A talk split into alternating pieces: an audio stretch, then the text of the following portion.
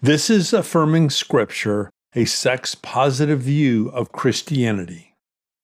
Abomination, Tobah, is a technical cultic term for what is ritually unclean, such as mixed cloth, pork, and intercourse with menstruating women.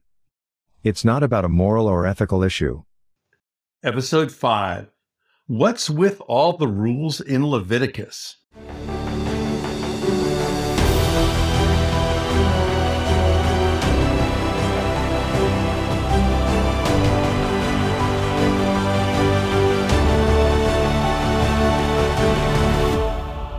Episode 5 What's with all the rules in Leviticus? I'm Elton Sherwin, your host for the series. Thank you for joining us. If you know LGBTQIA plus Christians who have struggled with guilt because of the negative messages they've heard in church, in Bible study, or in Sunday school, please send them a link to this series. Previously, we looked at the first two clobber verses in the Old Testament, the stories of Sodom and Gomorrah and the death of the Levite's concubine. Neither story was about consensual relationships. Both were about sexual violence. Then, in the last episode, we looked at the two remaining clobber verses in the Old Testament in the book of Leviticus. Leviticus 20:13 If a man lies with a male, as with a woman, both of them have committed an abomination, they shall be put to death.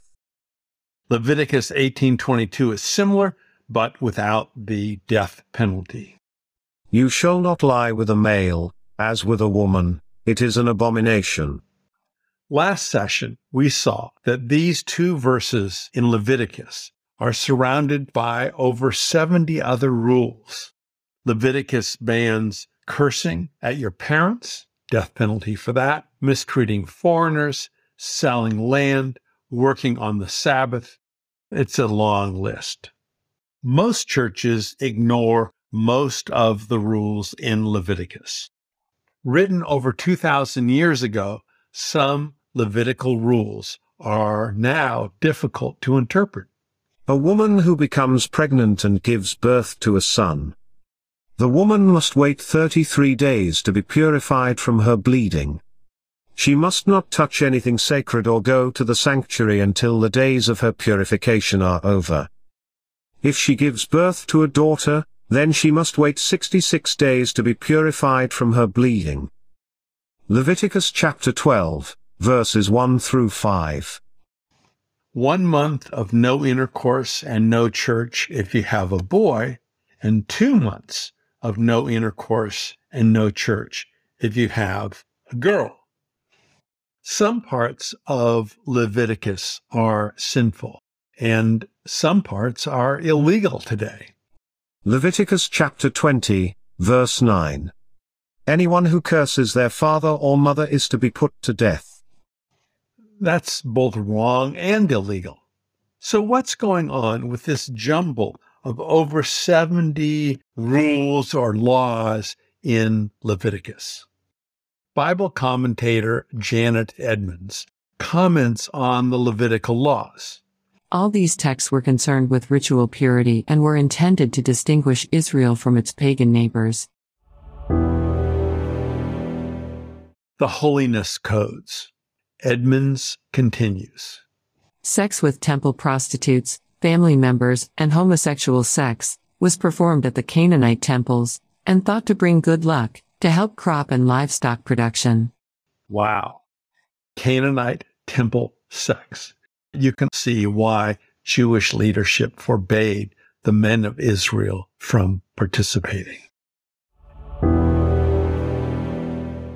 And then there is abomination.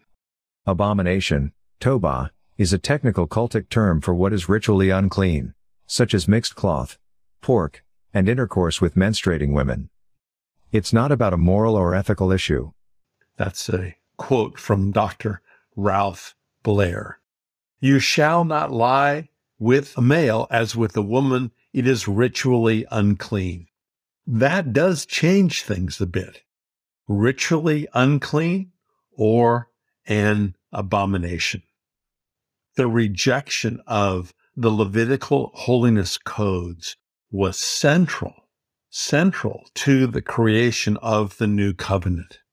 In the Levitical holiness codes, and here I'm quoting as I was a moment ago from Dr. Ralph Blair. Such mixing of sex roles was thought to be polluting. But both Jesus and Paul rejected all such ritual distinctions. Both Jesus and Paul rejected all such ritual distinctions. This rejection of the Levitical holiness codes was central to the creation of the new covenant.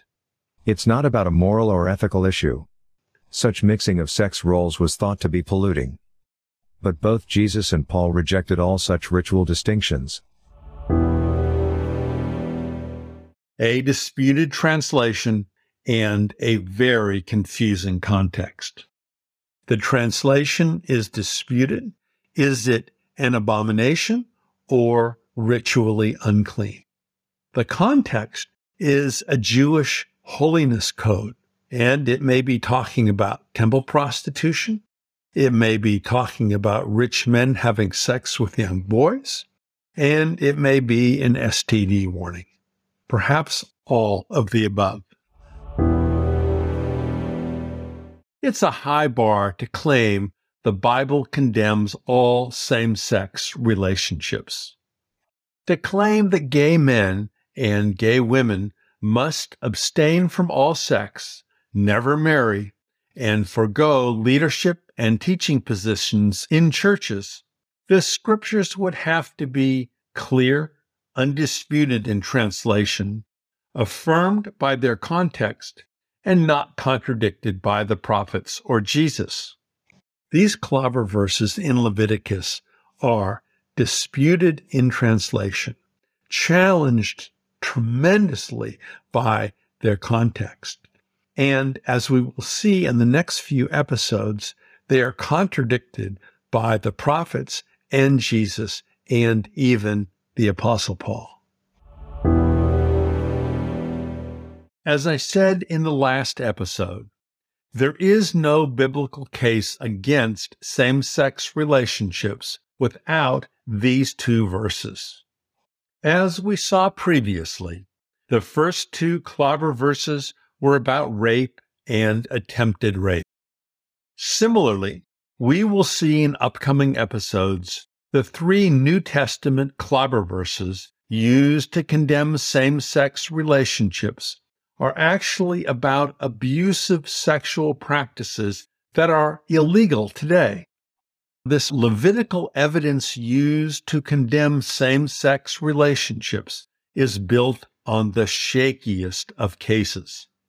You couldn't get a conviction for jaywalking on evidence this contradictory, let alone three concurrent life sentences. No marriage, no church leadership, and no sex. For some of these young people, Jesus is the center of their lives. To tell them that they were created flawed and prevent them from getting married and from preaching about Jesus is like a death sentence. These children are God's workmanship, God's creation. I beseech you, I implore you, if you are straight, do not let the teachers of the law steal your ability to love and enjoy God's entire creation. And if you are, or might be, somewhere in the rainbow, do not let the teachers of the law steal your self confidence, your joy of life, or your faith. God created you uniquely as you are. Well, that concludes our overview of the Old Testament clobber verses. Now, on to several more affirming scriptures. Join us next time as we look at one of the most remarkable passages in Scripture Jesus' own words on sexual minorities. Even if you have attended divinity school, this overlooked scripture will likely surprise you. This is Elton Sherwin. Until next time.